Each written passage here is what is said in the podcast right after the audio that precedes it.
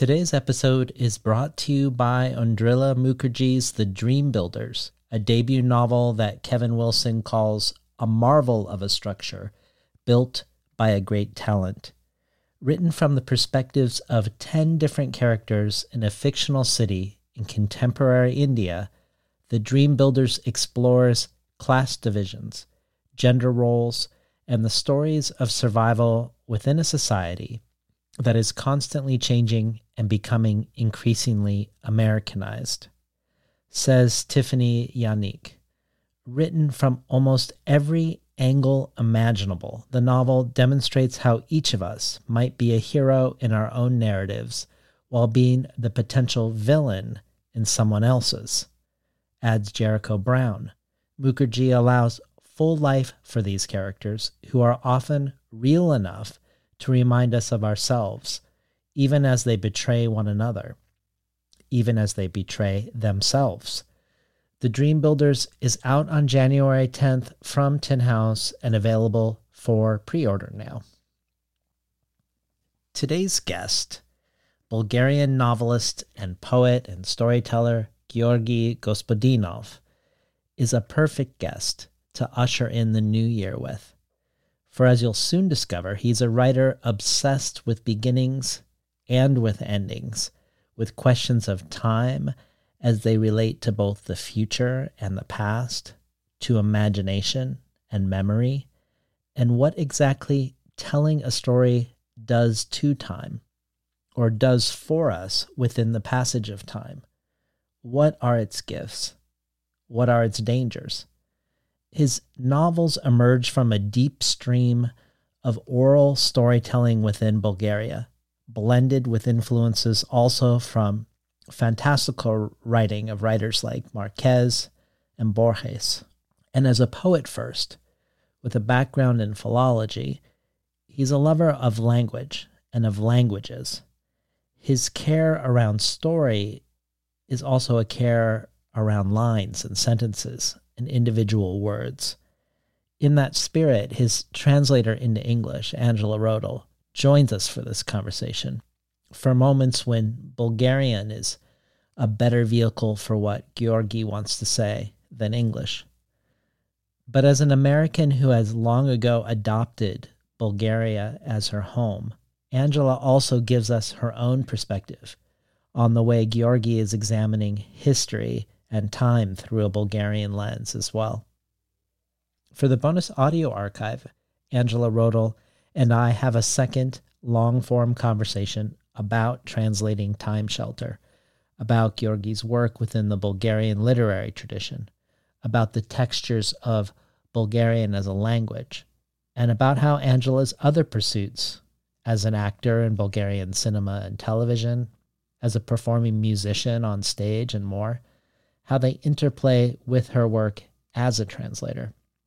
This joins other long form conversations with translators of past guests in the bonus audio archive, whether Beverley Bie Brahic about translating Hélène Cixous, Emma Ramadan about translating Abdellah Taïa, Megan McDowell about translating Alejandro Zambra, or Ellen Elias Bursać about translating Dubravka Ugresic.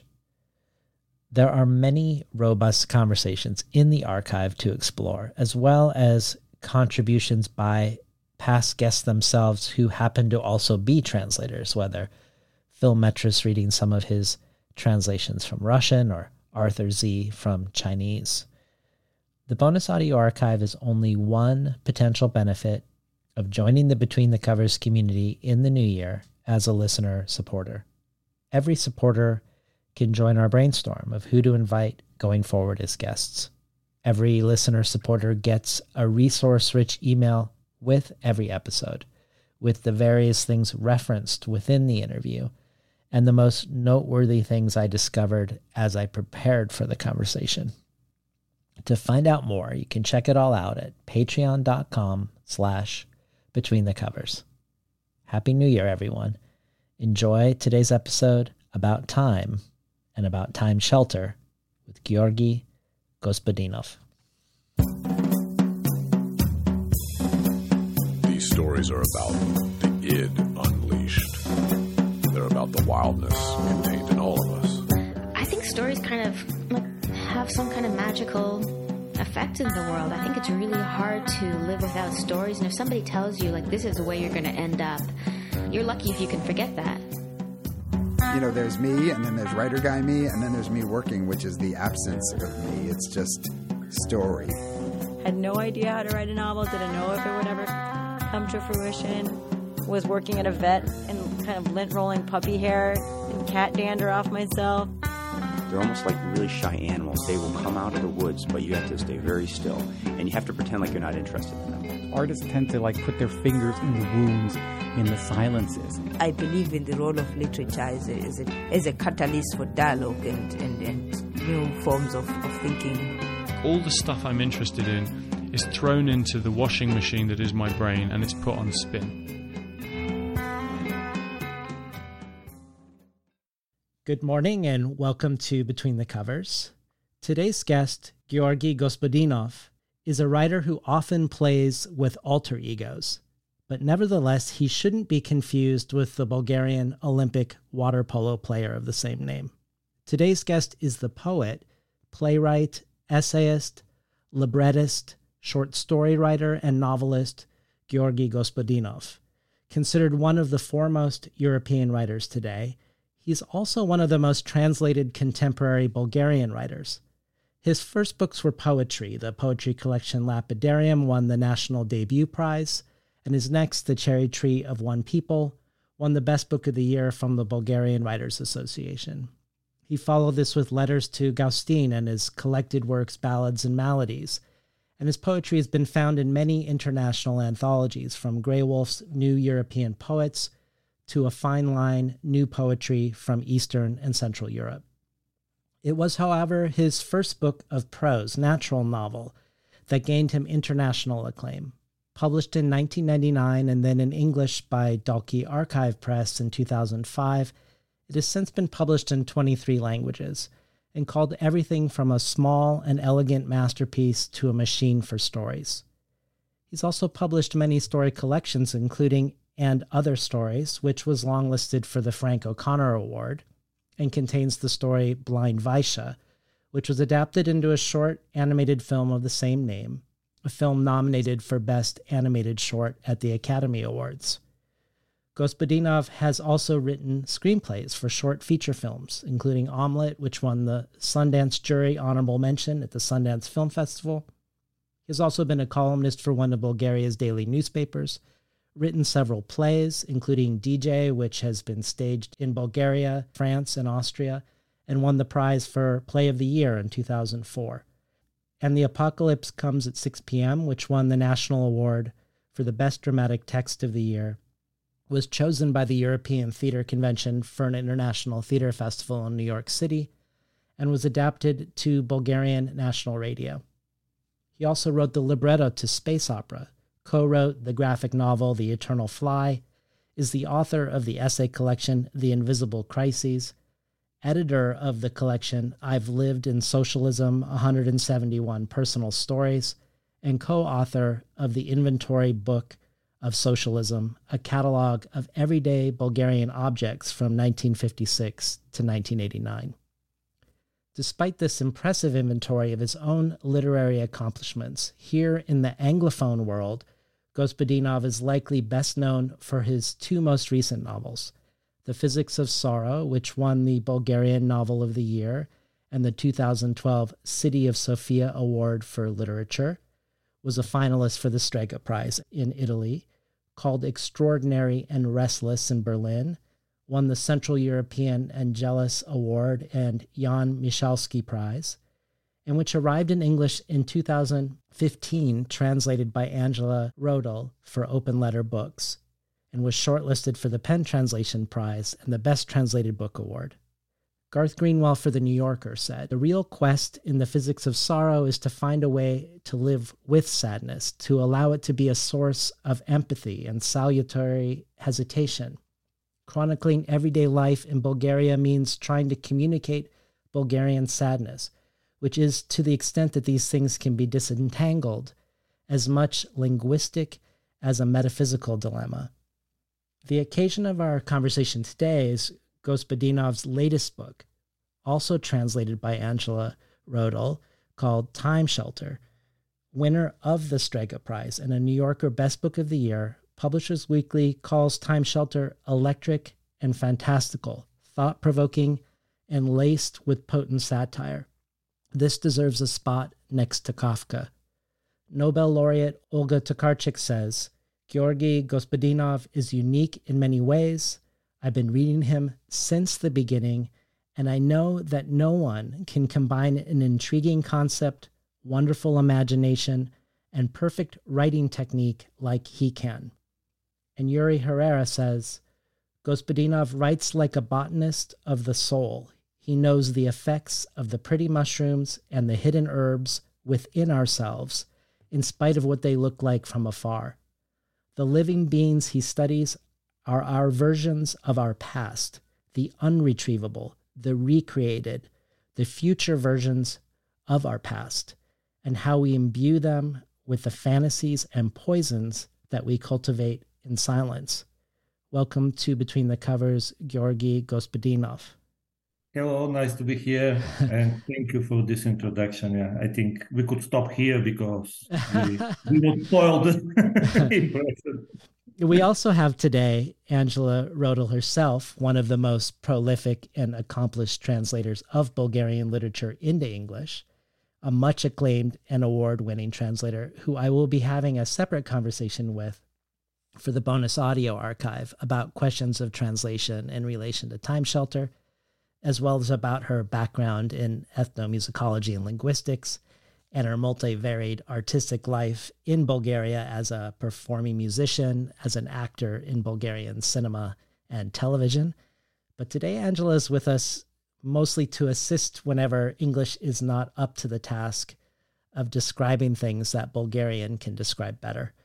Um, as fellow Bulgarian translator Izidora Angel says of Bulgarian, translating its rich grammar, comprised of nearly 40 tenses and moods, into the far softer and grammatically unremarkable English, is, for lack of a more ostentatious phrase, hard goddamn work.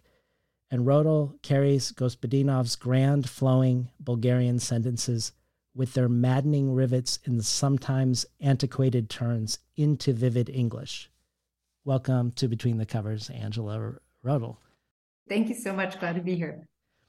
So, before we talk about time shelter, I'd like to talk about both time and shelters as themes that run through your work before this book.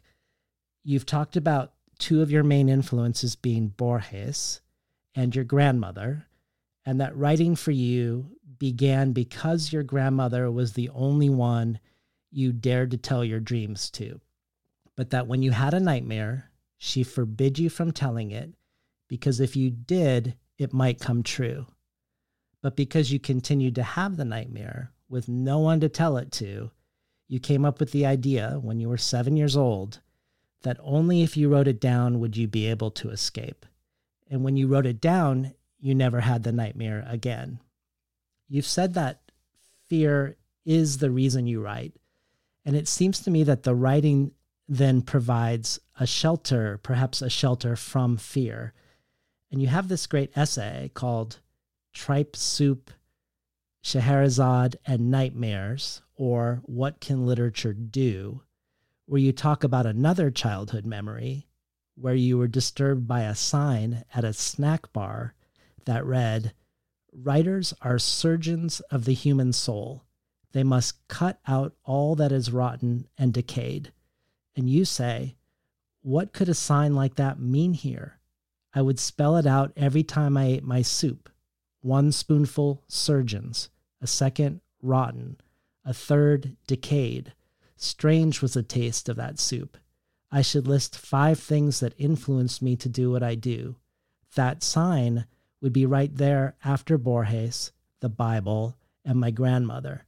It saved me forever from the pretense to cut human souls. That was the moment I killed the literary surgeon in me for good. So, this story about your grandmother and this story about the sign, to me, they seem re- related to each other. And I was hoping you could talk to us about stories themselves for you as shelters rather than surgeries. I always say thank you to my grandmother and and uh, and this sign because this was the the way I really believed that stories could save us. So the nightmare it was a true nightmare that I uh, uh, it repeated night by night. And when I wrote down, as you said, it never I never had it again. But also I never forget it. So this was the price when you write something. yes, it, it just stay in the shelter. I think that everything started from my childhood, and uh, because you know uh, my grandparents, I used to live with them for seven years of my life, and my grandparents were great storytellers. I think they had this magical imagination. Uh, they were magic realists without knowing this they never heard about Marquez or Borges, but the stories they told me, the stories about my neighbor uh, that had uh, wings uh, here uh, and uh, was very superpowered uh, person. and I, I knew this my neighbor and always I always try to to see where are his wings and uh, so this is the stories that I grew up with, and they they really influenced me. I think that this oral stories, this storytelling culture, uh, was very important for my writing. In Bulgaria, we don't have a big epos like or big novels or something like this, but but I think we are quite good in storytelling. Well, one thing you do a lot in your work is you hold up the ordinary and the everyday alongside the larger moves of history. And you do this with language and literature too. For instance, as we've already seen, your grandmother and Borges you put side by side. This weird blue snack bar sign and the Bible side by side. And I wanted to spend a moment with the influence of oral storytelling on you and your style um, your stories move much more like a mind moves than like we expect a novel to move, I think. And, and the Bulgarian translator Izidora Angel, in her review of Time Shelter, says you and all Bulgarians are students of the oral tradition of storytelling after five centuries of Ottoman subjugation and literary suffocation.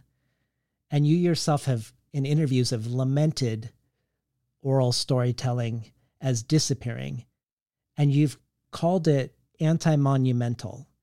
And I would love to hear both about the appeal of oral storytelling and how it might shape the way a book happens, but also what you mean by anti monumental when you talk about um, mm. stories. You know, you said that my, my first book with short stories was called And Other Stories. So we have this missing first uh, name. It's just And Other Stories. I'm really interested of And Other Stories uh, because, you know, I'm coming from uh, Bulgaria, which was a communist country, and we were fed up with the monumental stories, with monumental ideological things. So that's why when I started to write, I wanted to tell stories of the people who are on the dark side of the moon, that, that are not on the first pages. And did my my grandparents, people like them. Uh, and another thing, I really believe that okay, I don't care about the pyramid in Giza or a big monument because they will stay, they will remain anywhere but uh, I really care about the perishable things, the small things, uh, the things that that will not live forever. And I think, um, yeah, also another reason for my storytelling and interest into small stories, everyday things, comes from this that uh, I'm I'm really believing on that literature should be on the losing side I'm coming from the country which was called by economists in 2000, 2010, the saddest place in the world. You know, this rank of happiness. Bulgaria was, we, we were champ, the, the only time we were champions, it was in this time when we were champions of sorrow. And uh, so that, that's why I really want, I, I really think that writing is something like saving the perishable things. And also, it maybe it's a bit romantic or old fashioned, but I believe that uh, with our storytelling, we always gain one more day of our life. It, we know this from Scheherazade, of course. Yes. Uh, you know, she's telling one story and she gained one more day and one more day and so on. Uh, another thing, the last thing is that people always said that, okay, the big history with capital H is written by victories, but the people who are uh, on the losing side, they tell the best stories. Huh. They write the stories of the world. Yeah. Uh, well, I want to ask you, and you've sort of already started to answer this, I think, around perishable things. I want to ask you about time, uh, f- both on its own and also in relation to shelters. Even before Time Shelter, time was at the front of your mind. Your story, Blind Vaisha, is about someone who has one eye in the past, one eye in the future simultaneously so they can't experience the present. They're functionally blind as they can't see what is before them. It's a condition that I'm convinced that I have. And I also wonder if all humans have this blind Vaisha syndrome, actually. Um, but in physics of sorrow, there is the notion that if you describe the past accurately enough, time will reverse. And one of the alternate titles for physics of sorrow was time bomb. And the center of physics of sorrow is a section called time bomb. And in the center of time bomb is a section called time shelter, which is the name of your new novel, which describes a narrator living much of his life in the basement, which is also a bomb shelter. This is sort of an impossible question, I suspect, but why time as a subject? and our stories a shelter not only from fear, but I think, as you've already suggested, potentially a shelter from time. Yeah. Uh, three of my novels are really connected in a way. And they are connected with different field of the science. Natural novel was connected with natural history. Uh, the physics of sorrow was connected with the quantum physics, or physics of elementary particles and uh, of course time shelter was connected uh, with the uh, medicine with the alzheimer and so on and so on. But why time? Mm, you know because i think that now we are living in this moment of the time where we have the past the future and the present and at one and the same second at one and the same minute. Uh, when we describe the apocalypse, when I was young, I, I thought, I imagined that the apocalypse was like, uh, what to say, uh, the end of the space, like uh, fireworks, uh, horses, and so on, uh, fire. But actually, if we read carefully the last chapter of the Bible, we will see that the apocalypse is not the end of the space, but the end of the time.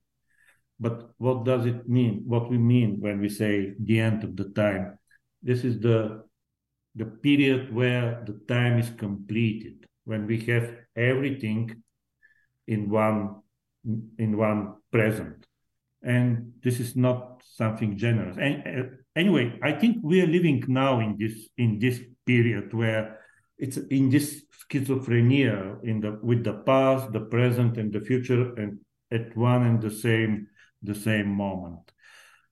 What else? Uh, now, during the war, because we are in the war, the, the war is the canceling of the time. I mean, it's not just we're living in a period where we have the future cancelled. We have this situation. We're sitting in this situation with the cancelled future, but also the war is uh, like a time machine bringing us back to the past, and especially this war. Yeah, actually, it started at the same time like the Second World War with four minutes, with difference of four minutes. Yeah, the Second World War started at four 47 mm. in the morning. This one started at 4.53 in the morning. Uh, this is really the repetition, repetition in a strange way. Mm. Uh, and two wars started with tanks, and anyway, and anyway, there are many, many uh, similarities in this. What else about the time? As you mentioned, in the Physics of Sorrow, I have chapter called Time Bomb. Also, this is a novel about time capsule. So I made this combina- combination between bomb shelter and time capsule, and uh, that's why it became time time shelter. It's a it's a shelter against time, but also it's a shelter in into the time mm-hmm. in the time. We could say many many things about about the time, but I think that now exactly now is the I believe, as I wrote in the novel, that they are periods, they are separate years, or even months, or even days, when something just make into the time and the mechanism was broken and something changed into the time. Uh, I like very much this Virginia Woolf sentence that uh, around December 1910, something in the human uh, character changed. Mm. I think that now in around uh, February 2022, something in the human time changed. We've also suggested the possibility that stories are not just shelters from time, but also from death. Uh, and you mentioned Scheherazade, for instance, uh, but also in your first novel that you have the desire to mold a novel of beginnings, a novel that keeps starting, promising something, reaching page 17, and then starting again. And at the end of the novel we're discussing today, you say, The end of a novel is like the end of the world. It's good to put it off. And then in your essay about the tripe soup, you say that one of the things literature can do is is save a life. And you say, how does it do that? To put it simply, it tells stories and thus postpones the end. This is clearest with Scheherazade. One doomed woman tells story after story to gain night after night. Inside the stories she tells, the most frequently tendered coins to buy someone's life are again stories. And then my favorite part I must have known about this instinctively as a child because I always used to pick up the books narrated in the first person. I knew that their characters could never perish at the end of the book because it would be impossible for them to utter the sentence, I died. I tell a story, therefore I am. That's just brilliant. Thank you.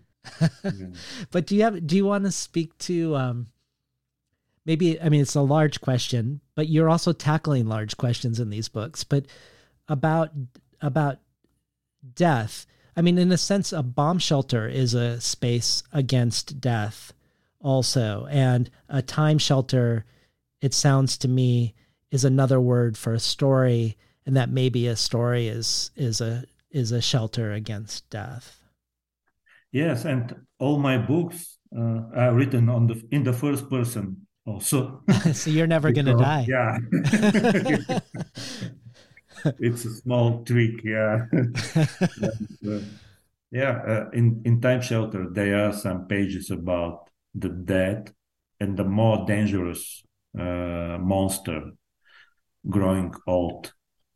I think that this is the real monster growing old growing old and uh, uh, and the death of course you know when i was i will tell a funny story from my childhood when i was five six years old, I used to live with my grandmother.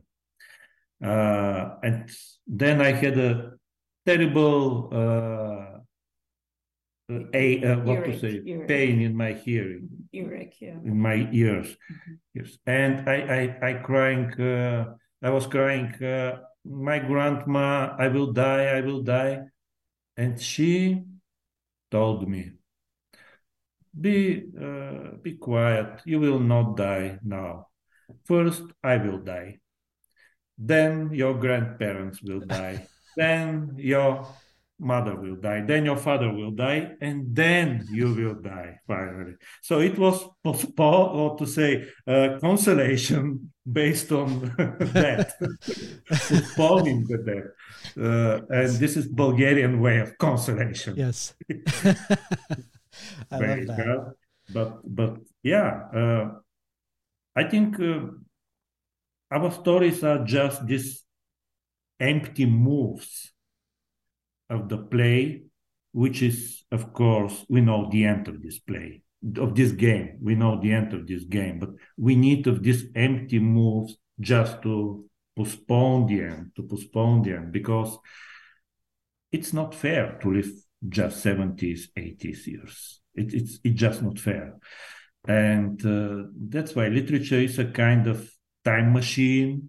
Uh, our stories are kind of time machine traveling back to our past or multiplying our lives.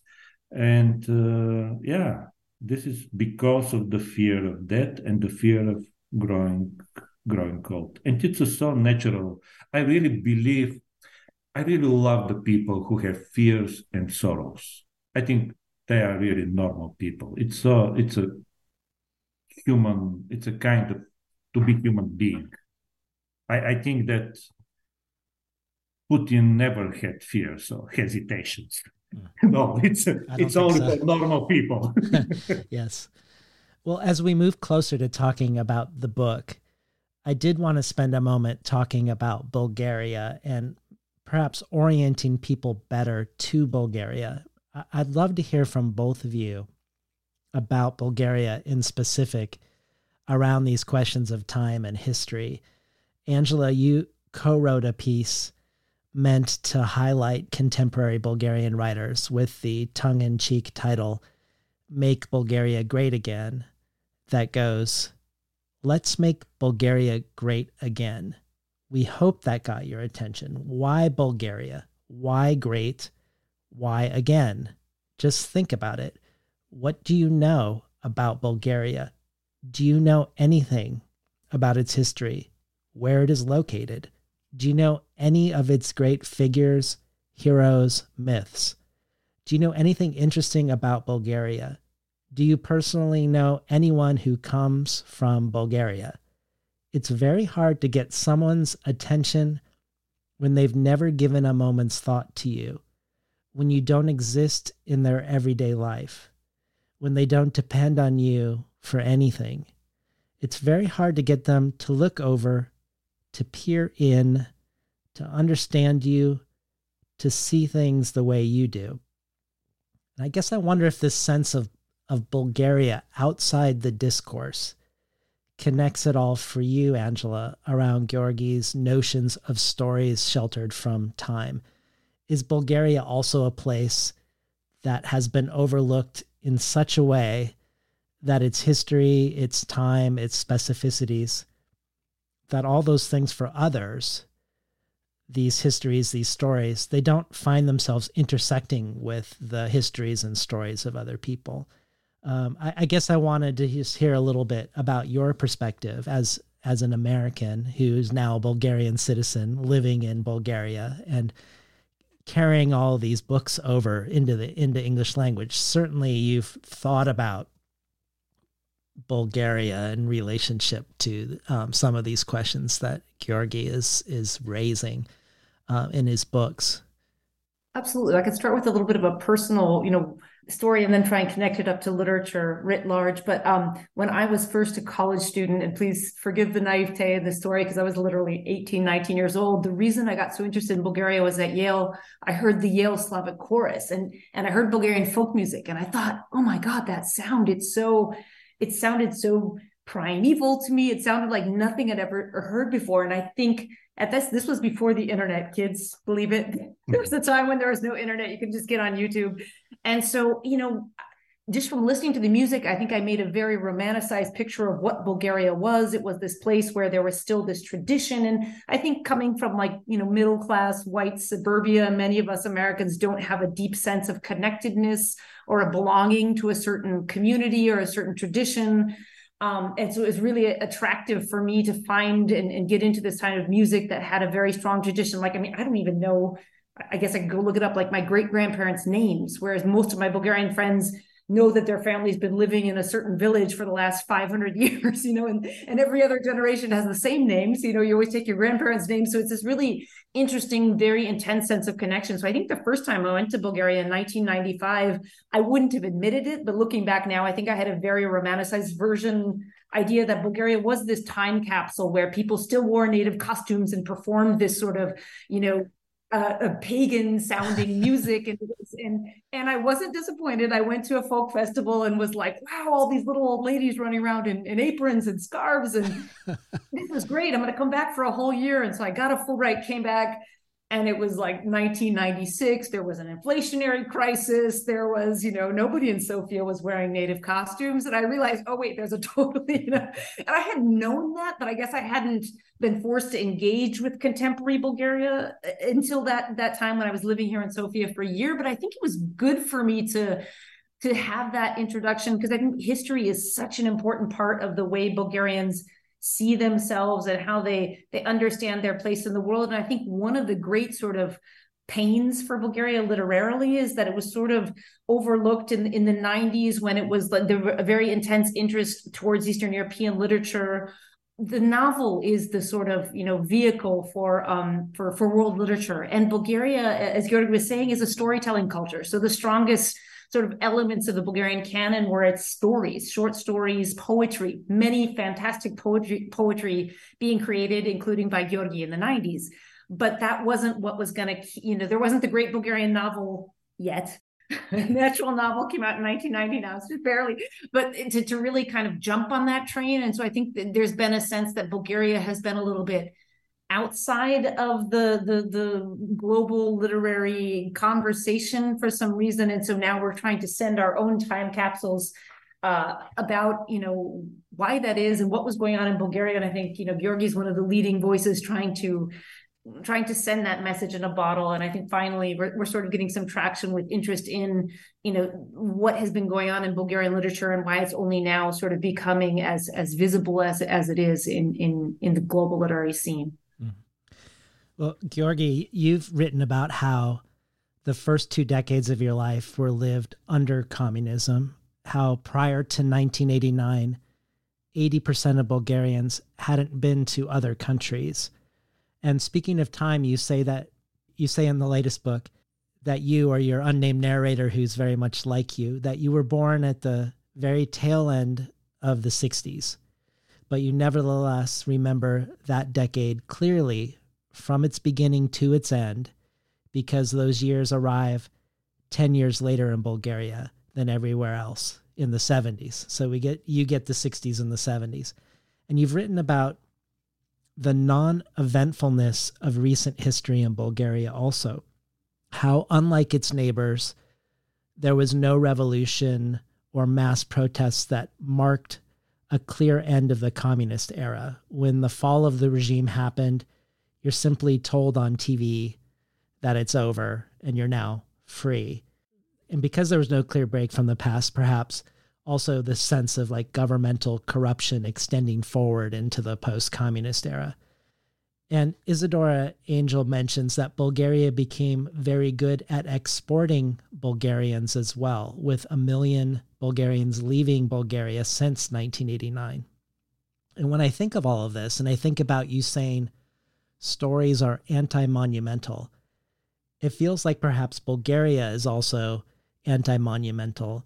Um, and and yet to go back to Angela's essay, "Make Bulgaria Great Again," you've spoken about how a lot of Bulgarian literature is in your mind monumental and conservative, or trying to be monumental and conservative. Conservative, looking toward a past greatness. For instance, romanticizing the failed April uprising of 1876 against the Ottomans because the notion of a future greatness it seems closed off. But I also wonder if you're interested in the trivia of daily life, of insisting your grandmother belongs next to Borges, or as you said about your first novel, I want to write a novel that contains everything that doesn't go into novels a natural history of the toilet, personal stories, and ancient philosophy, overheard conversations, flies, and everydayness, lists, beginnings of novels, everything inside a person's head who is trying to narrate his own impossible story. I wonder if creating a story out of so called non events and making them into the events that they really are, if that sort of novel better reflects the life of Bulgaria than these other monumental novels. If perhaps to really represent Bulgaria, you have to work against the novel as a monument itself, maybe work against the novel form to reflect what uh, true experience of a Bulgarian life is like. Actually, when I published my first novel, natural novel, in 1999, in the last year of the century, it was quite a shock because it was a very strange, crazy novel with three characters. All of them were called Georgi Gospodinov and with a really non-linear structure uh, with domestic flies and uh, the, the story so the, the fly the domestic flies gave the structure of the novel. The novel was facetic like the eyes of the flies and so on and so on. So in the beginning it was quite a shock. Okay is that a novel? That's why i decided to give the title natural novel to be clear that this must be a natural novel. Of course novels are never natural. Uh, the but anyway, uh, and I follow this strategy of uh, storytelling, of the structure in my novels, also with the physics of sorrow, with uh, time shelter, and all of my novels are full of lists, like the like in the natural novel, like the first novel, because you know, uh, making lists is a specific way of storytelling it's not the usual way of storytelling. Uh, people are making lists when they have to leave some place, uh, when they are in dangers, when they are uh, they, they have anxiety, kind of anxiety, uh, when they hurry up and, and they don't want to forget something important. So that's why they the list is another way of storytelling, uh, anxious storytelling uh, emergency storytelling, and uh, this is in all of my all of my novels. Um, what else? Yeah, you mentioned for me the very important line in all of my books are the things that never happened. I really believe this, that the things that never happened sometimes are much more important than the things that happened. And uh, in Bulgaria, we are full of unhappened things, non-happened things. Uh, we have a, I could make a huge list with things that never happened to us, like during the communist time, we never, we were not allowed to travel abroad to the Western Europe and so on. And this was a really big trauma for us, you know. Uh, Montaigne uh, had a sentence. He says, I never wanted to travel to India, but if someone tell me you are forbidden to mm-hmm. travel to India, I will be the unhappiest person in the world. so that it, it was like this. Uh, and I remember how uh, I promised to my grandmother that one day I will pick her and uh, to Paris to see Notre Dame. Uh, and when I was for the first time alone in Paris in 2000, in 2000 exactly, she died the same year, two months before that. And I remember how, how I was staying in front of the Notre Dame, watching the church, the cathedral, not only for me, for myself, but watching through the through her eyes. And it was it's another way of watching. It's another way of watching the world. And similarly, you you look through the eyes of your grandfather in in Physics of Sorrow, also. Yeah, when, when I travel, yeah, when I travel uh, abroad now, uh, I I could imagine the whole line behind me with my grandmother, grandfather, my mother and father, who are traveling with me, invisible, and uh, and and this is another way of traveling. Well, one of the main things your latest book, Time Shelter, explores is both the consolations and the dangers of memory and the mysterious boundary, I think, between memory and the imagination. And there are many paradoxes that we discover. Um, the paradoxes in Time Shelter remind me of something that you said earlier in this interview, and you also say in, in your in an essay about the nightmare and your grandmother where you say about the writing of the first nightmare and your first foray into writing, you say, Did this first recording save me? Yes and no. I never had the nightmare again, but I was also never able to forget it. And and Time Shelter also has these very nuanced, sometimes contradictory ways of looking at memory. And, and here are some of the lines in Time Shelter that I loved. The past differs from the present in one essential way it never flows in one direction. The past is not just that which happened to you, sometimes it is that which you just imagined. Happened stories are all alike. Every unhappened story is unhappened in its own way. That one's just brilliant. And, and something that seems true and, and paradoxical to me the first thing that goes in memory loss is the very concept of the future, the ability or the capacity to make plans.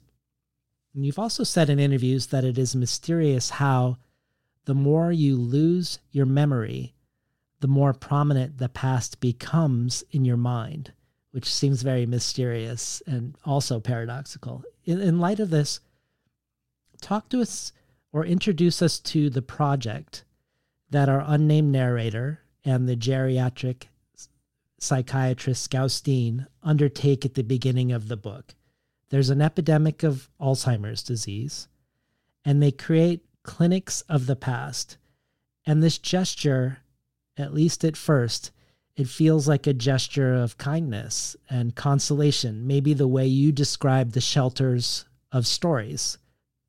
What are clinics of the past at the beginning of the book? And how are they supposed to help people who are alive but without the ability to remember their lives? Gaustine started, uh, invented the clinics of the past with a very good intention. And the idea was that uh, when you're losing your memory, you're living in another decade. I mean, 1970s or 1980s when you were 20s, 30s. And the idea was to put in sync this internal time with the time around you, with the with one the time in one room. If in your head you are in 1965, let the room be also in 1965, and this could give the consolation to the patients. Actually, it's it's uh, very close and uh, very logical in the therapy because in this way people people really start to tell their stories people with dementia with alzheimer's that there is something that console them and that they, they could start to tell their stories. They could feel a kind of happiness, let's say, or rest. Uh, of course, it's not you couldn't cure them, but but you could give them chance to be to be happy for a moment. But there are some problems in this because, and this question is discussed in the novel. Could we bring back the past, all the past? I mean, what about the period of like the Second World War? Do we have right to remind to these people with uh, Alzheimer or dementia the years of the war? And by the way, it's a real it's a real problem. I made some research and I, I found that in some clinics just now, one of the the the big problem is that people who were in Auschwitz or in some of the concentration camps when they were young and now they are 90s, 90 something, uh, they come back and they they, they they they start to remember now clearly the period when they were young and they were in the concentration camps. And it was a problem. They they refused to to have dinner in a in a big calls. they they they they are afraid they, they are really scary when they see the doctors or the sisters or uh, or they refuse to go into the bathroom because yeah, you know, all of this is remind them for other times. So there are many, many things that could be discussed when we try to come back in our in our past. Past is really could be dangerous. Of course, the main after that, after these clinics of the past uh, developed, and uh, because of the future cancelled situation, many of the people who don't have dementia, they try to come back. They try consciously to lose their memory and because they want to live in these clinics for the past. Yeah. And you know, in the end of the novel, the things goes in a dystopic way. But but but the clinics of the past are really that they're made with a really good uh, good intention, and actually it it became part of the real medicine now well, I wanted to ask you about about the real medicine because I looked into the clinics of the past and there are real clinics of the past. Like the first one I think is a nursing home in in Dresden that recreated communist East Germany for its dementia patients. So I was listening to a, a thing on National Public Radio in in the US they feature one of the dementia patients, a 93 year old woman, and she loses her memory and she has fading eyesight. And life is scary to her. She is full of fears. And she says over and over again, Where am I supposed to go? Where am I supposed to go? And then the director takes her by the arm, not very far away from where she is, to the government run store that's built like a government run store from the former communist East Germany. And it's a chain that no longer exists. And her face lights up every time she recognizes something on the shelves uh, a certain type of laundry detergent, the lightweight East German pennies that are made out of aluminum. She has a copy of a former East German television guide to look through and the furniture, the wallpaper, the appliances are all recreated. And according to researchers, like you suggest in the book, these memory rooms, they aren't cures, but they do improve brain function and they do improve morale and independence. And that same article said that there was a dementia village happening in San Diego or being planned in San Diego to recreate a 1950s Main Street experience. I wondered if you knew of these places. I mean, they might have happened. I don't know when they happened in relationship to you writing Time Shelter, but were they inspirations a little bit for what you wrote or something you might have discovered? Actually, the idea came uh, 15 or more years, 15 years ago, when I read a short note in a newspaper. It's, it's the same like in the novel, yeah. Uh, about the the doctor who realized that people who are listening Beatles, let's say, music from their youth, they they they they became more talkative and more uh, quiet and so on. And uh, after that, I imagined what would happen if we make these clinics, or if we make these streets and these cities and these countries uh, of the past, and uh, people just not only dementia people, but all people who want to live in 1968 just to move there. uh, and yeah, and lately uh, I see I see this. Uh, I, I read in New York Public Library when I when I wrote my novel there. Uh, I read about this idea for the San Diego, uh, and uh, but anyway, in my book, it's really what to say exaggerated, of course. usually, in these places set in 50s or 60s, there are such places in Denmark, also in uh, in Netherlands.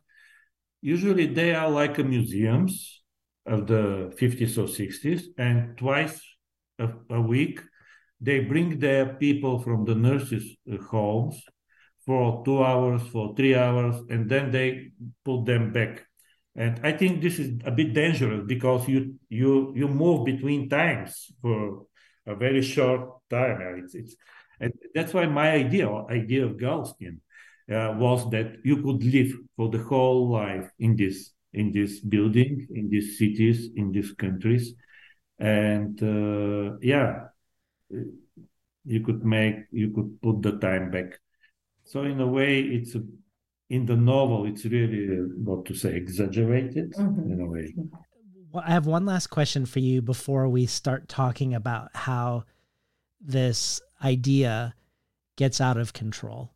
Um, first, I wanted to ask you something about memory and metaphor.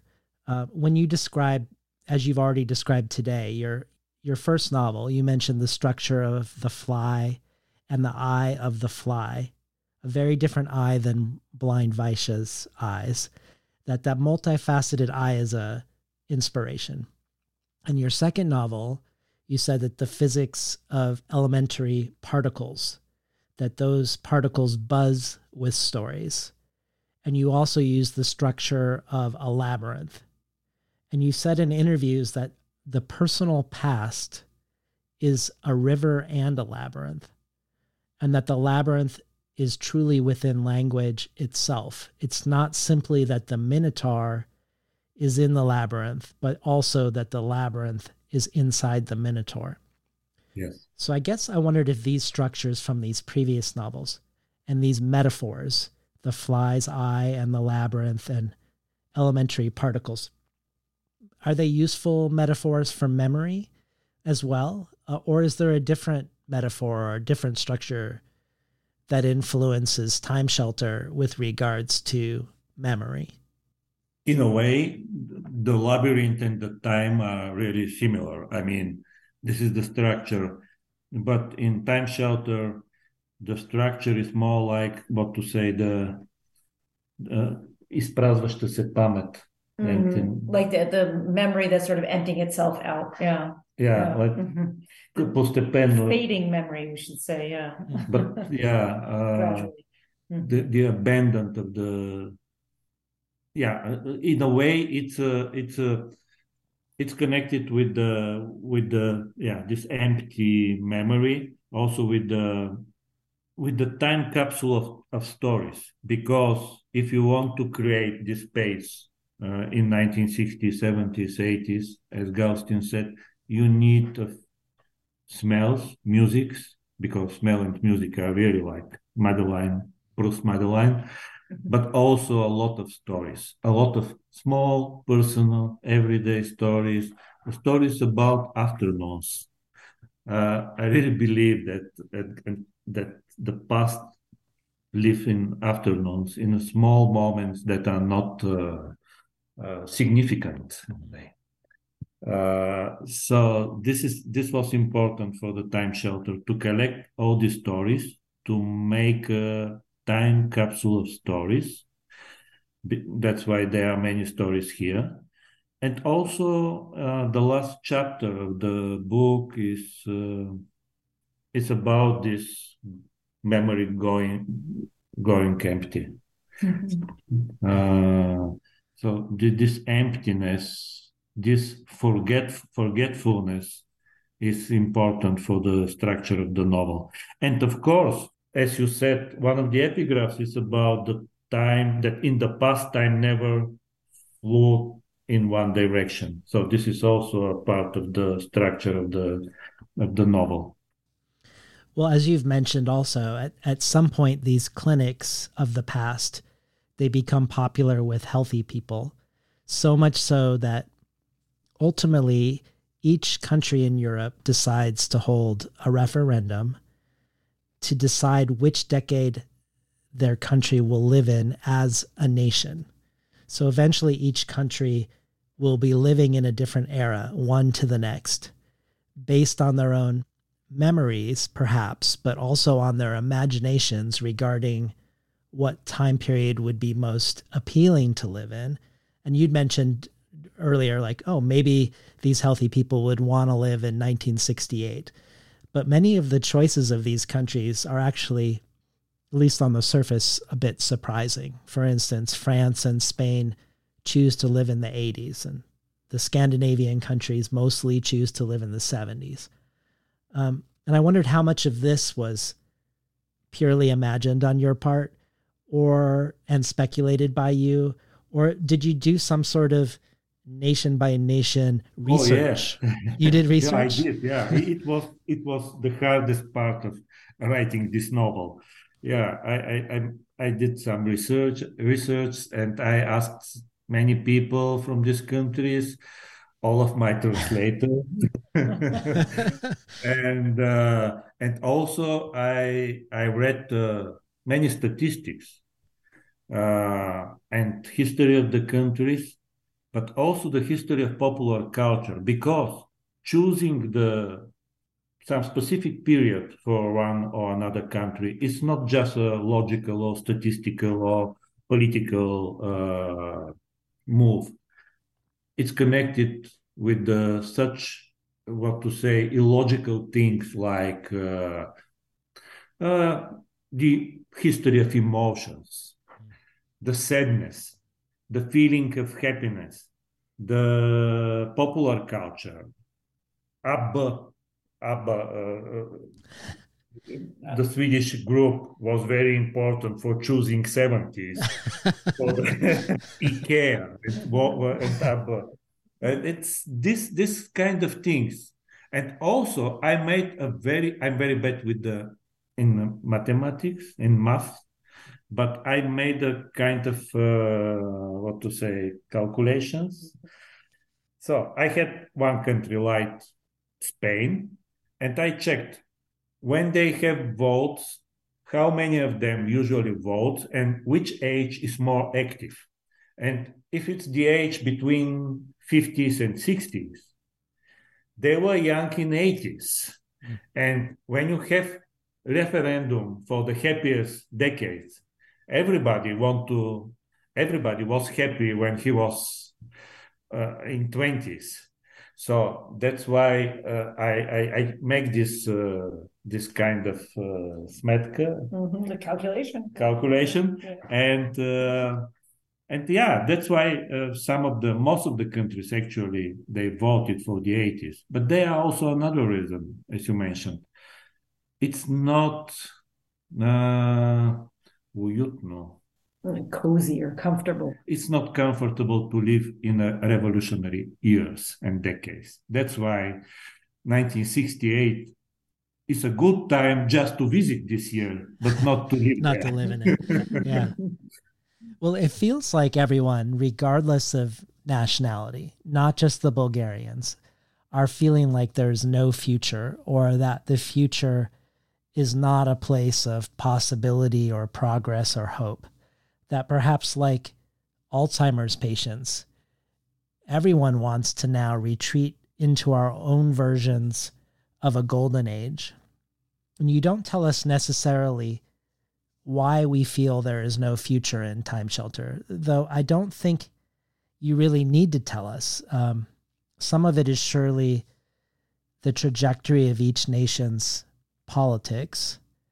But in the physics of sorrow, you also talk about colony collapse disorder in bees, how we as humans could only survive four years without bees, about white nose syndrome in bats, 90% of bats in New York and San Francisco dying suddenly in one year, about 2,000 dead blackbirds falling from the sky one day in Arkansas, 40,000 dead crabs in England.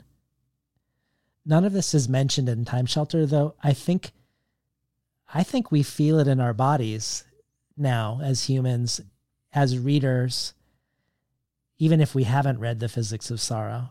And even though you wrote Time Shelter before the pandemic, it feels like a pandemic book with all of us sheltering at home, hiding in our shelters, wondering what the future is going to look like.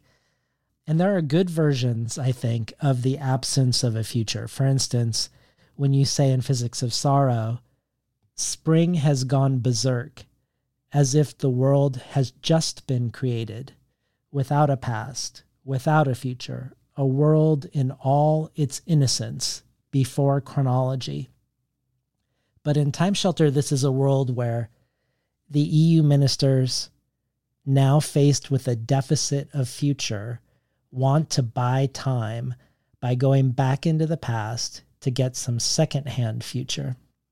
And in the acknowledgments of Time Shelter, you say the following For a person who loves the world of yesterday, this book was not easy. To a certain extent, it was a farewell to a dream of the past, or rather to that which some are trying to turn the past into.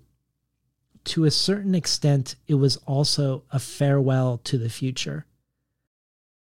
I guess I was hoping you could talk about what it means to be saying farewell to the future, especially as a writer who who your, yourself likes to avoid endings. Yes, it wasn't easy book for me. As you said, we could feel with our bodies what happens before the pandemic. And I think if you ask me when I had this feeling for the first time, I, I remember exactly the month and the year. And when I decided that I, I must hurry up to finish this book, to write this book, it was in the autumn of 2016 uh, you remember what happened in US in the autumn of 2016. we do. Yeah, and I'm in Europe. I, I I must didn't care about. Okay, it happened in US. They had their problems. I used to live in Vienna in this period. My daughter was uh, ten years old, and I remember it was again in the early morning in Europe when the final results were ready. Like the wars, every every bad things happened in the early early of the morning, around five o'clock.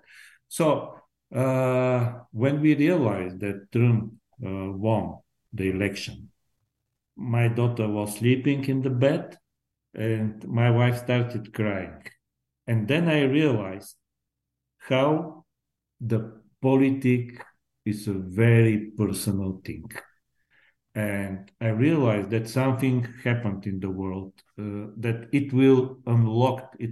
This, this election will trigger all the nationalist, populist movement in Europe as well, in Bulgaria as well.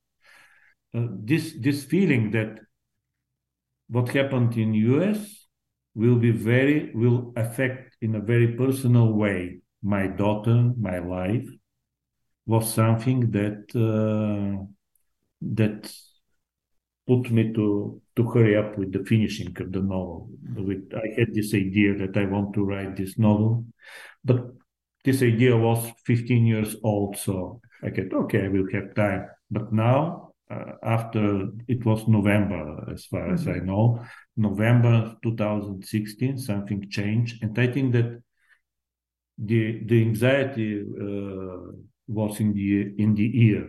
It was like in the famous poem by Wystan Hugh Auden, first of September. It was the same feeling. I sit in one of the dive on 52nd Street, uncertain and afraid. Uncertain and afraid. It was it was the feeling. And and that's why I started to write this novel. Also, I, I wrote this novel because of the the kitsch of the nationalism, because of the dangers of the past. Why past is dangerous? The past is not dangerous for the uh, separate person. You could you could go there into the past, into the room of your past. You could stay one or two hours. It's important to keep the door open, and then you could come back. But if you want to put in this room the whole nation, then the past became ideological thing. I, I, like very much what Brodsky says in an interview. He says, uh, future is propaganda. The future is propaganda. Now we're living in a times where the past is propaganda. And I don't believe in this empty checks of the past and the future. Uh, because I used to live 20 years in the times of communism, and I remember clearly how they promised us the bright future. Now, now they promised me and my daughter the bright past. I don't believe in both of them. So this was the idea of the the, the book, uh, and nationalism. Actually, all this kitschy nationalism, it's like a vampire the nationalism is like a vampire who, uh, what to say, uh, Like drinks the blood. drinks blood from the past. he, he he's alive because of the great past. Well, could you speak to uh, the referendum with regards to Bulgaria? Uh, what were the decades that were most popular for the Bulgarian referendum of where they wanted to live. What were how are they different from each other? And then which one and which one ends up winning? Yeah, we are always yeah in a specific uh, specific country, very specific country. So our choice was very specific. We didn't choose one time, one decade. We chose two of them. one was nationalistic choice from the late 19th century. Uh, it's connected with the April uprising and uh, and all this national history, national liberating, and so on. And the second choice was with the late communism in 1970s, 80s, the nostalgia of communism, which is really alive now in our society. Mm. You know, uh, the things that happened now in Bulgaria and in the last two years when I published the novel, they really prove, unfortunately, they prove the this prophetic. this, this referendum this referendum uh, of the past. We had this nationalism, we had this kitchen nationalism with all these reenactments uh, of the April uprising and also we have this still strong nostalgia to the 70s and 80s.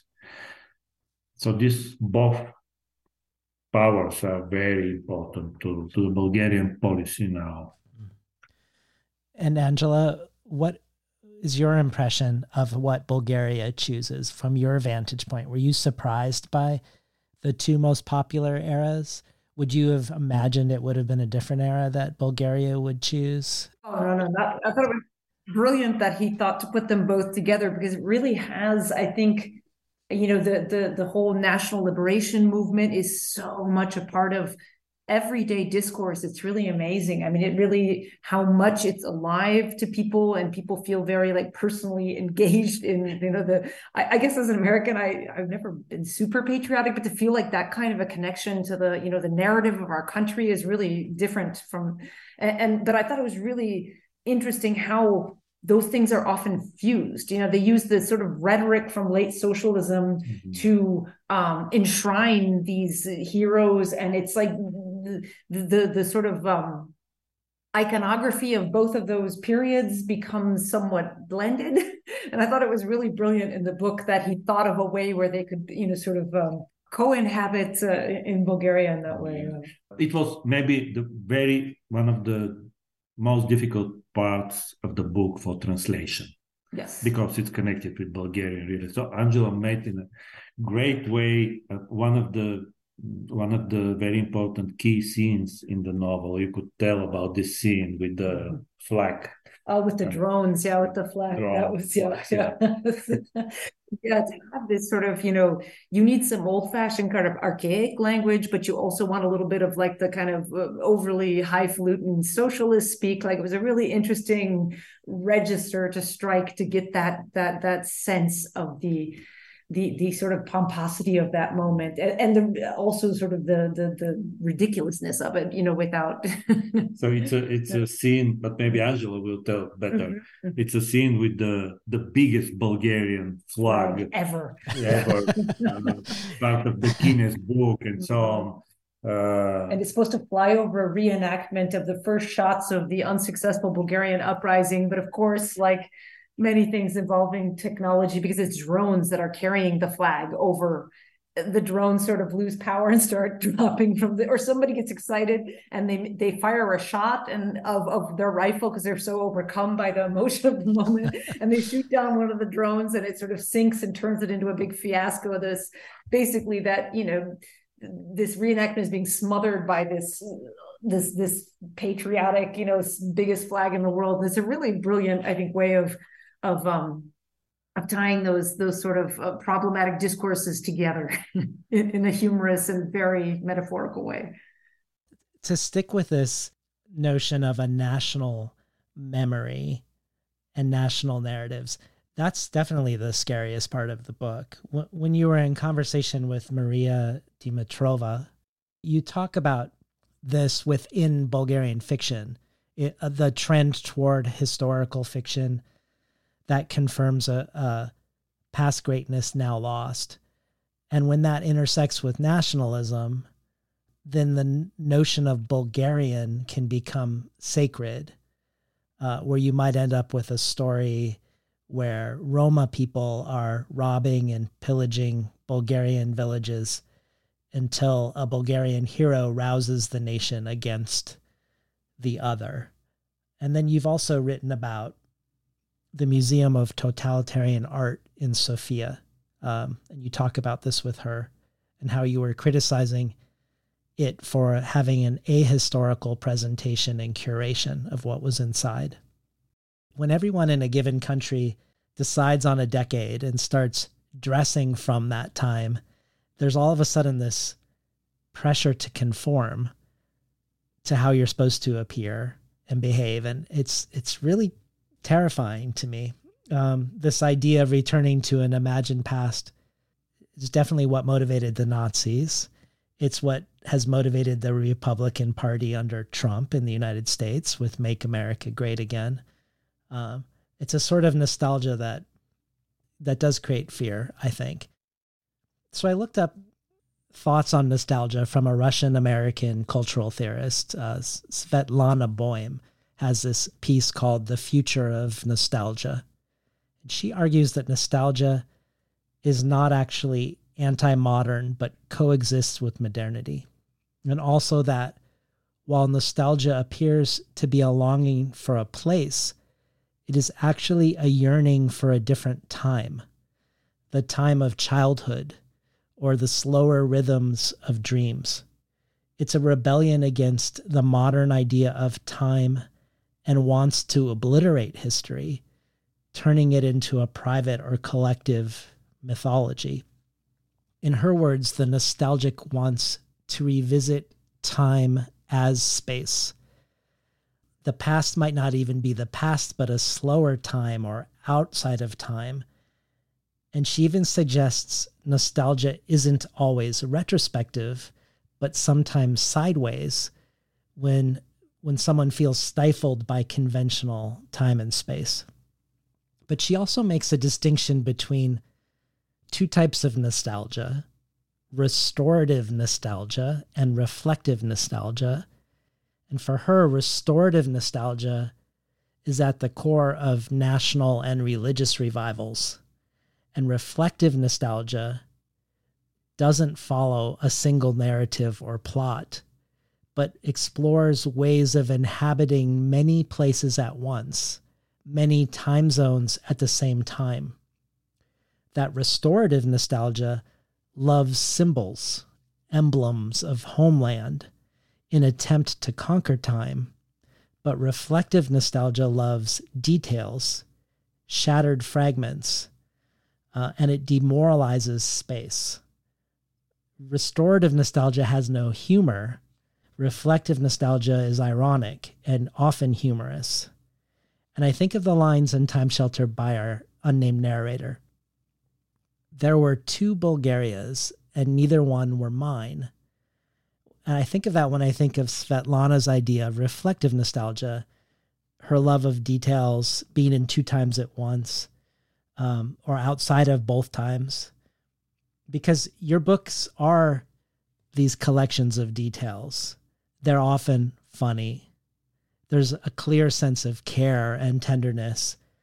But I guess I wondered if you felt, do you agree with the idea that there are these two types of nostalgia, and perhaps there is a healthy nostalgia and there's a, a even evil nostalgia, um, or is nostalgia just bad all around?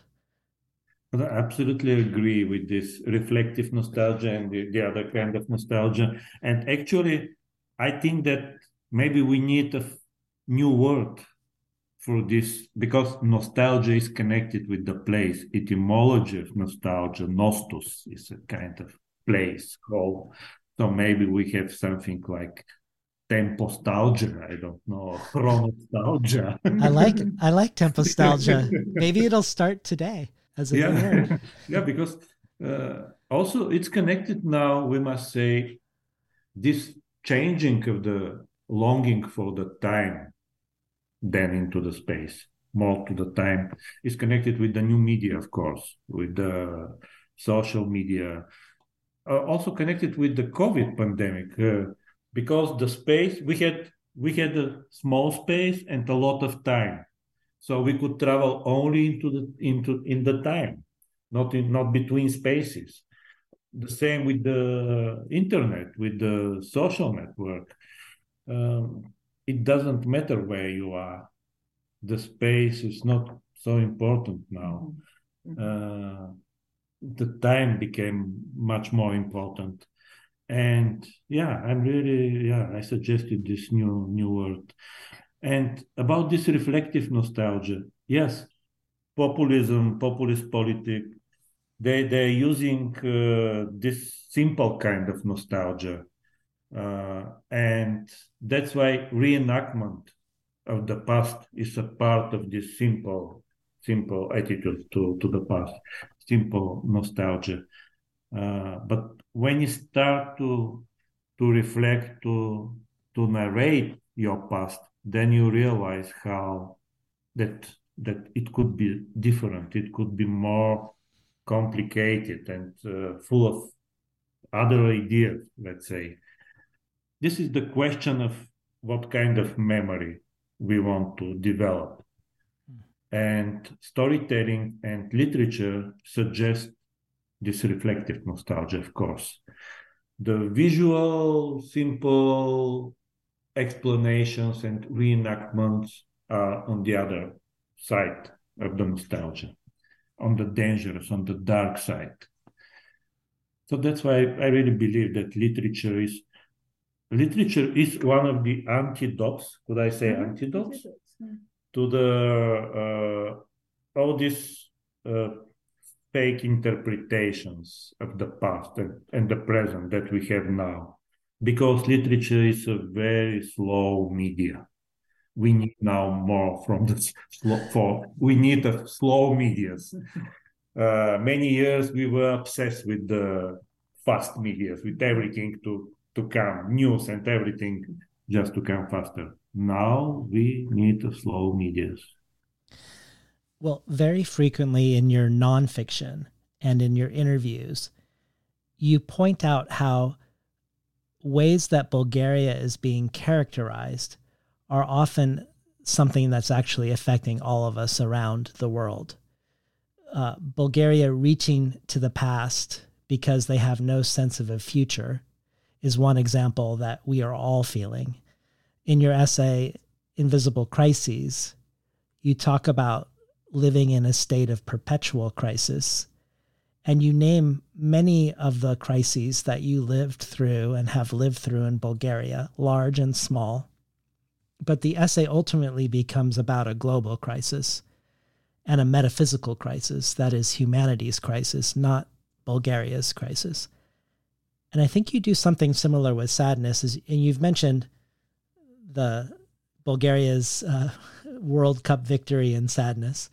Um, Garth Greenwell's piece about you for the New Yorker, he he references the article from The Economist in 2010 on the geography of happiness, which is the one that declares Bulgaria the saddest place in the world. And Izidora Angel says Bulgarian is a language possessing an inherent porous melancholy. But you've talked about how so many languages have an untranslatable word that approximates sadness. And you've even said that you go back and forth about whether the right word in English for Bulgarian sadness is sadness or sorrow, um, whether it should be the physics of sadness or the physics of sorrow. Because this match isn't a match, there's not a perfect uh, connection between the languages. Um, but you've said in interviews, perhaps in the spirit of your Borges epigraph that goes, The world is no longer magical, you have been abandoned. You've said that the saddest place is the world. Melancholy has gone global.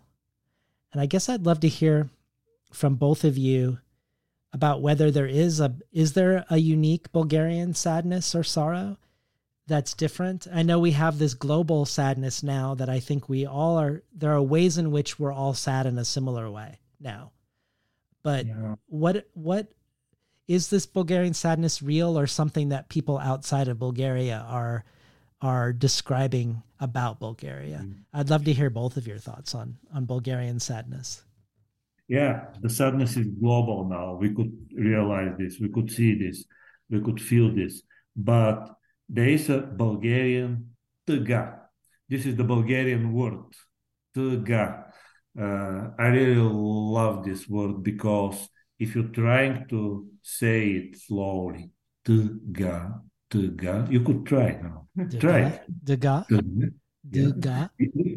Yes, you could see how your Adam apple is moving.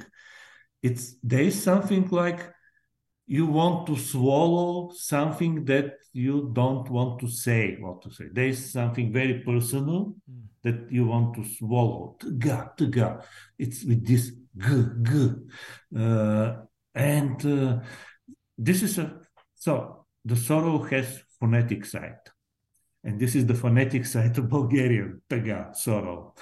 But also, uh, Bulgarian sorrow is connected with the things that never happened. I think that Bulgarian sorrow is a sorrow on the second degree. What I mean, when you have hüzün, this is the Turkish sorrow, or saudade, uh, the Portuguese sorrow, these are the sorrows of the big empires. They owned the half of the world and they lost this half of the world. So this is a sorrow of the big empires that lost what they owned. In Bulgaria now we we never owned half of the world, even more. We never the half of the world. So so this is but we have this sorrow to the world that we never had, that we never traveled mm. to the world. And this is really a second degree of sorrow. My father and mother, they never been in Paris, let's say, or London or and but they have their nostalgia to these places. Mm. They have their sorrow to these places. They imagine these places. They know about them. They invented them. and that's why their sorrow is really, really big, really strong sorrow. This is the Bulgarian sorrow. This is the difference of Bulgarian sorrow. You know, I think it's important when Georg and I were talking a lot about the title of, of physics of the gata, uh, of what it should be. And I think that guttural moment of something almost sounding like a sob, we don't quite capture it in English with sorrow, but at least it's a little bit more like uh, from the back of your throat. Whereas I feel like melancholy, it has an element of melancholy. I remember Garth and I have discussed this on a number of occasions. he, he was pushing for physics of melancholy, but to me, that's a borrowing in English. It's French.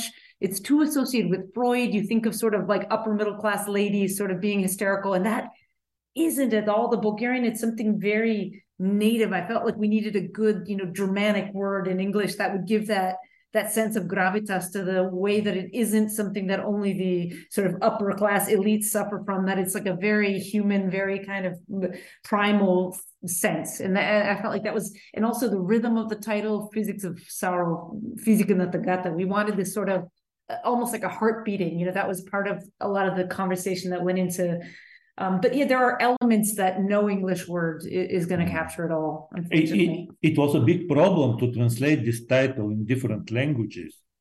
In German, it was Schwermut. Schwermut. Schwer is something very heavy. Uh, uh, and the, the maybe the most difficult title we chose was in Greek, and it was strange because the physics is a Greek word, and mm-hmm, mm-hmm. uh, and melancholy. Yes, has come from Greek. Yeah, yeah, yeah, yeah. But it was it's not easy. It was not easy to translate in Greek because physics means something else there. Mm-hmm. We have we use the old version, Aristotelic version mm-hmm. on the physics of mm-hmm. Oh, so, that's fascinating. I love that.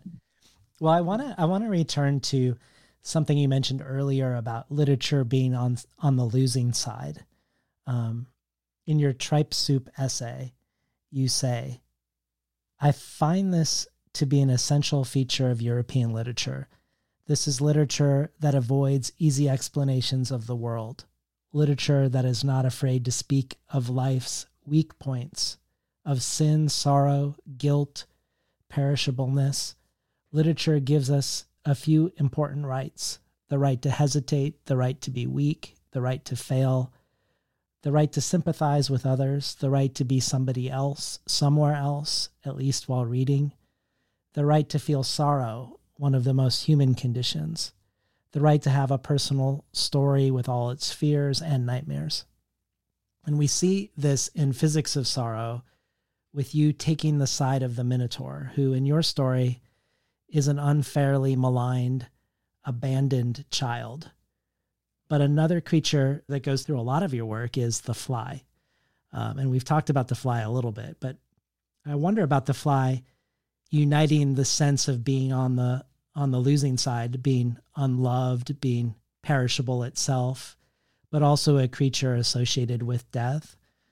As we've mentioned, your first novel is structured based on the fly's eye. You you've talked about how when your grandma would read the Bible, you'd watch the flies on the ceiling. You've also said that your grandmother used to say that flies' consciousness is people's consciousness, that we're equally unimportant, flies and people, which doesn't seem fair to flies, honestly. Um, I suspect they're more important than we are. Um, you have a graphic novel called The Eternal Fly, told from the point of view of the fly. There are flies in your first poetry collection. Your opera libretto, Space Opera, has a fly in it. And it's an opera that's a tribute to Laika, the first dog in space, a story that haunted you of this dog being sent into space when you were a child. But flies were the first beings sent into space, as you say, in 1947 because of their perishability and because they're transient. Um, there was even a special issue of the newspaper you were involved in dedicated to the fly, which apparently is the opposite of the bee because the bee is organized, uh, builder, uh, focused on the collective, so becomes this natural symbol of communism. So, is the fly the secret union of your concerns about time and perishability, death, the unloved, and the forgotten? I'd love to hear you talk about flies in literature in relationship to literature and losers. Also, uh, flies are the part of this very important for me non-anthropological point of view uh, because actually flies are many years before us they inhabited this this world flies appeared i think some million years before the human being. So we are just guests of their home. They are they are hosts. They are the real hosts. And this this another point of view uh, i think it's very helpful and healthy for us because our anthropocentrism is really dangerous especially now and that's why I, I, like to talk about flies because nobody like flies nobody love flies i i i, I really obsessed with with this with this topic and because flies are always with us they are always in our afternoons. As I said, I really love afternoons, and afternoons are made of flies, and uh, and uh, they are like a hidden camera in our in our uh, rooms. And uh, yeah, I I really uh, actually they are flying in all of my books uh, and also in my poetry and my space opera, as you said uh, I believe in the flies. I, I, I want to save their stories in a way, uh, because I I'm sure that flies and uh, other animals they also have their stories. And in the physics of sorrow, I'm suggesting, what about if you narrate all the classic literature, all the canon, through the eyes of different species? Let's say The Old Man and the Sea by Hemingway, to be narrated from the point of view of the fish. Yeah. Because her destiny is much more dramatic. Well, let's stay with this question of inhabiting different points of view. Another thing that Maria says is that your novels don't have a precedence in Bulgarian letters, and that what unites them for her is what she calls your atomized style, which we could connect to the eye of the fly, but also to the pre Socratic philosophers in natural novel and their theories of atomization, but also to quantum physics and the physics of sorrow. But I wanted to talk about atomization in regards to selfhood and identity. Your books have narrators that are sort of versions of you, but they also have this invented character, Gaustine, that goes all the way back to your poetry. There are often epigraphs in your novels written by Gaustine, among other epigraphs by Pessoa or Borges. And they fooled people, smart people, into thinking that Gaustine is actually a real historical figure. Gaustine, unlike the unnamed narrator that's suspiciously like you, travels across books and he seems to be able to defy the laws of normal physics of, of time and space. He's a mercurial person who's setting up these clinics of the past in the new book. And you've called him an alter ego. So, in a sense, we have an atomized self here. We have Gaustine, we have the narrator who is quote unquote you, and we have you, the author, and I liked how Izidora Angel described it. Gospodinov blends the meta with the auto and the non in his fiction. And while his books are filled with memorable supporting characters, they often remain unnamed. Their story is peripheral. Ultimately, Gospodinov's Gospodinov himself is the alpha and omega. So I guess I was hoping you could talk about self and self representation in relationship to your narrator and Gaustine? Ah, very, very good question. But sometimes questions are more more important than the answers. I really don't. That's a good answer. especially this kind of questions Yes. about self-representation and, and so on. I, I think I'm the supporter character. Gaustine. G- Gaustine is much more, what to say, monolith in a way. Even uh, he's traveling through the space and time, but he has he's shaped much more than me, than the narrator. Uh, and uh, he was invented as an invisible friend, but actually the narrator is much more the invisible in this situation.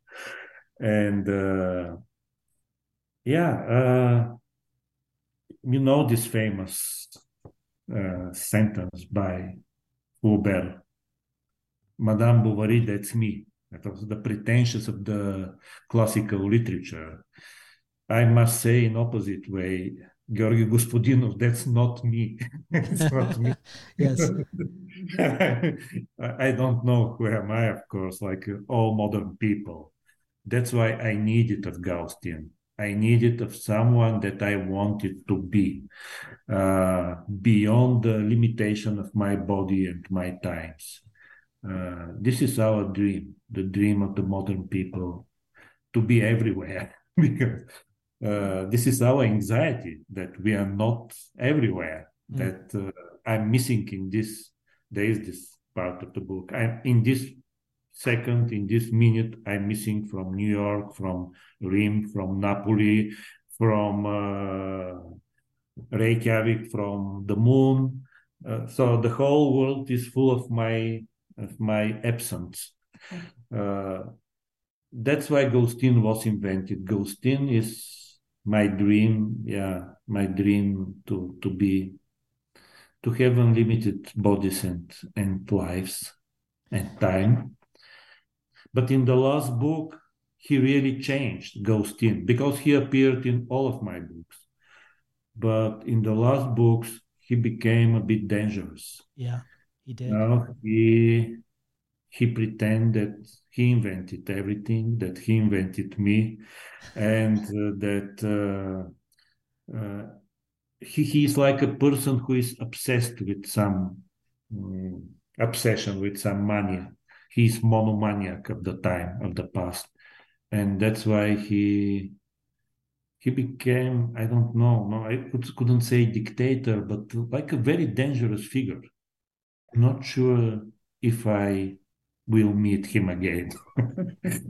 Oh, that's interesting. I should kill him. Must kill him. you might kill him. Well, Yeah. one of your many alternate titles that you had for Physics of Sorrow, speaking of point of view and identity, was the title We Am. And it is another one you said that you've gone back and forth about whether it should be in English, We Am, or I Are. But either way, it seems to point to something about identity, an identity that's collective, but different than a, a national collectivity. Yeah. Two, two quotes from that book I think of are one about newborns, where you say, they still know the secret of paradise, but they have no words for it. When they are given language, the secret has already been forgotten. And then another line that goes, There's only one true identity to be a living creature among living creatures, to be ephemeral, and to value the other, because he is ephemeral as well. Does that provoke any thoughts for you about we am and I are in relationship to what it means to be a self among other selves? Yeah, I, I couldn't be more clever than I, than my book that I wrote it the sentences. But yes, uh, yeah, this is part of the this this collective identity, but uh, environmental identity, not not not national identity, of course, and it's connected with the empathy, of course, with the empathy. Uh, when I say I are or we am uh, this and this and this, you should say after that that I died like this and this and this. That I was, I were, or we, we was, or how it was translated in the Mhm. end. can't remember. I have to look at it. Yeah, yeah. Uh, I were maybe it was I were. I were. hmm I were.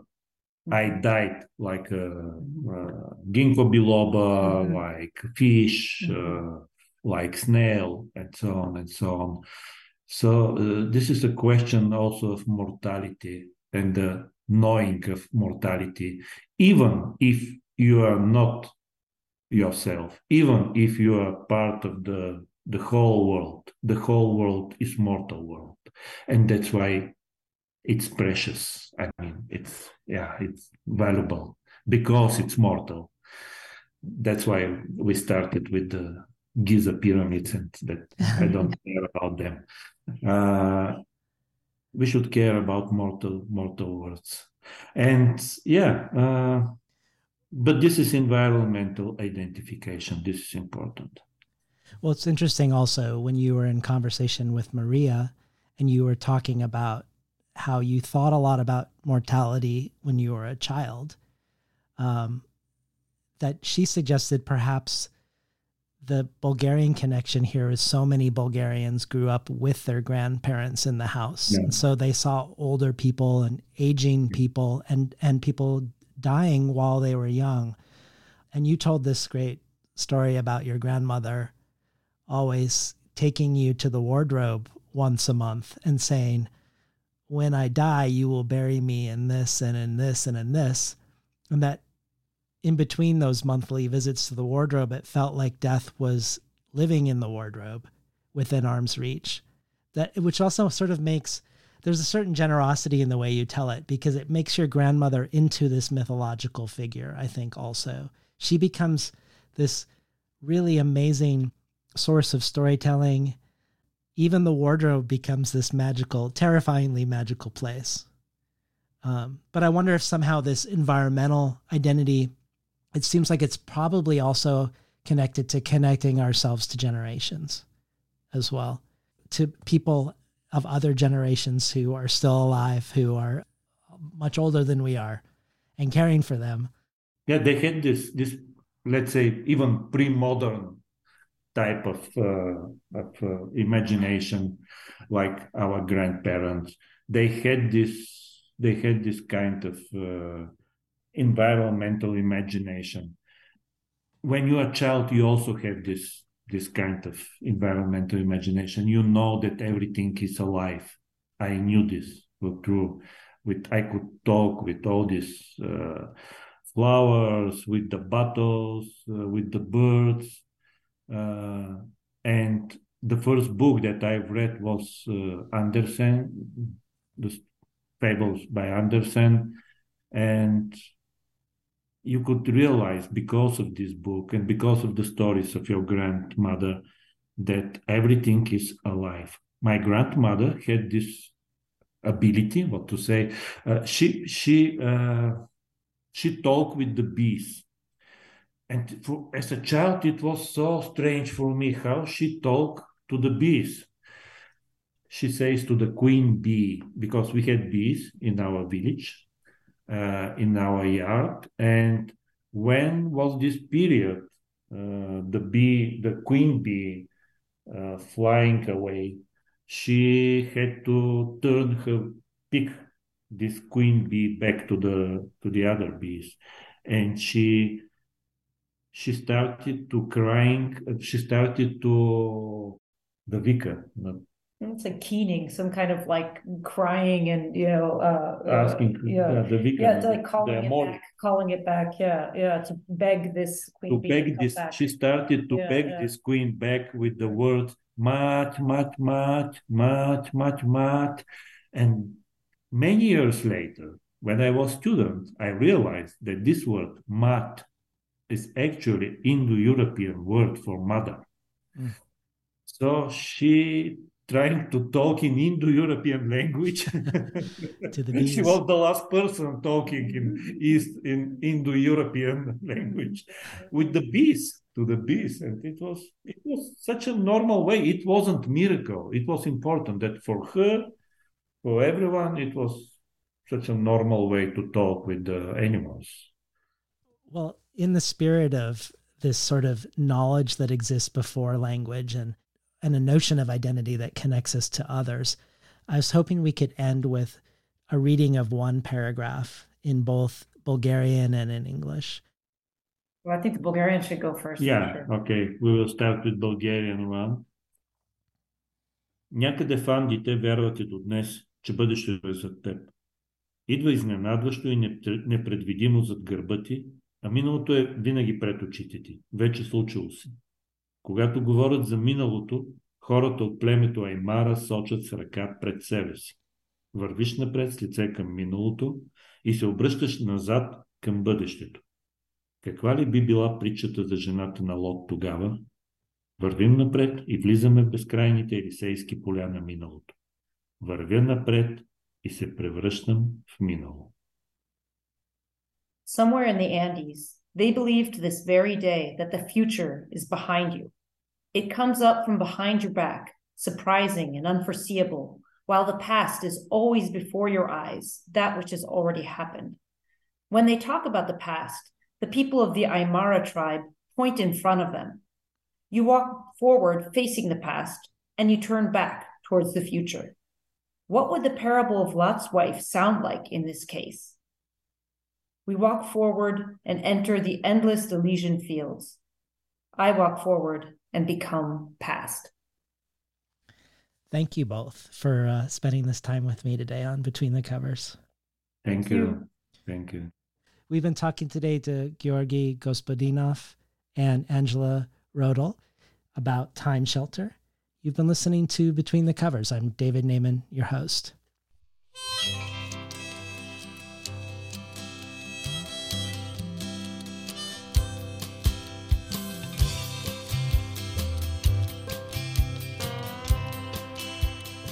Today's program was recorded at the volunteer powered, non commercial, listener sponsored, full strength makeshift home office of me, David Naimon.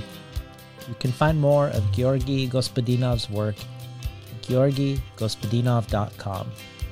For the bonus audio archive, I talked with Angela Rodel, Georgi's translator, about translation, about her life as an actor, as a performing musician in Bulgaria, about how her love of Bulgarian music is related to her translation work, and much more.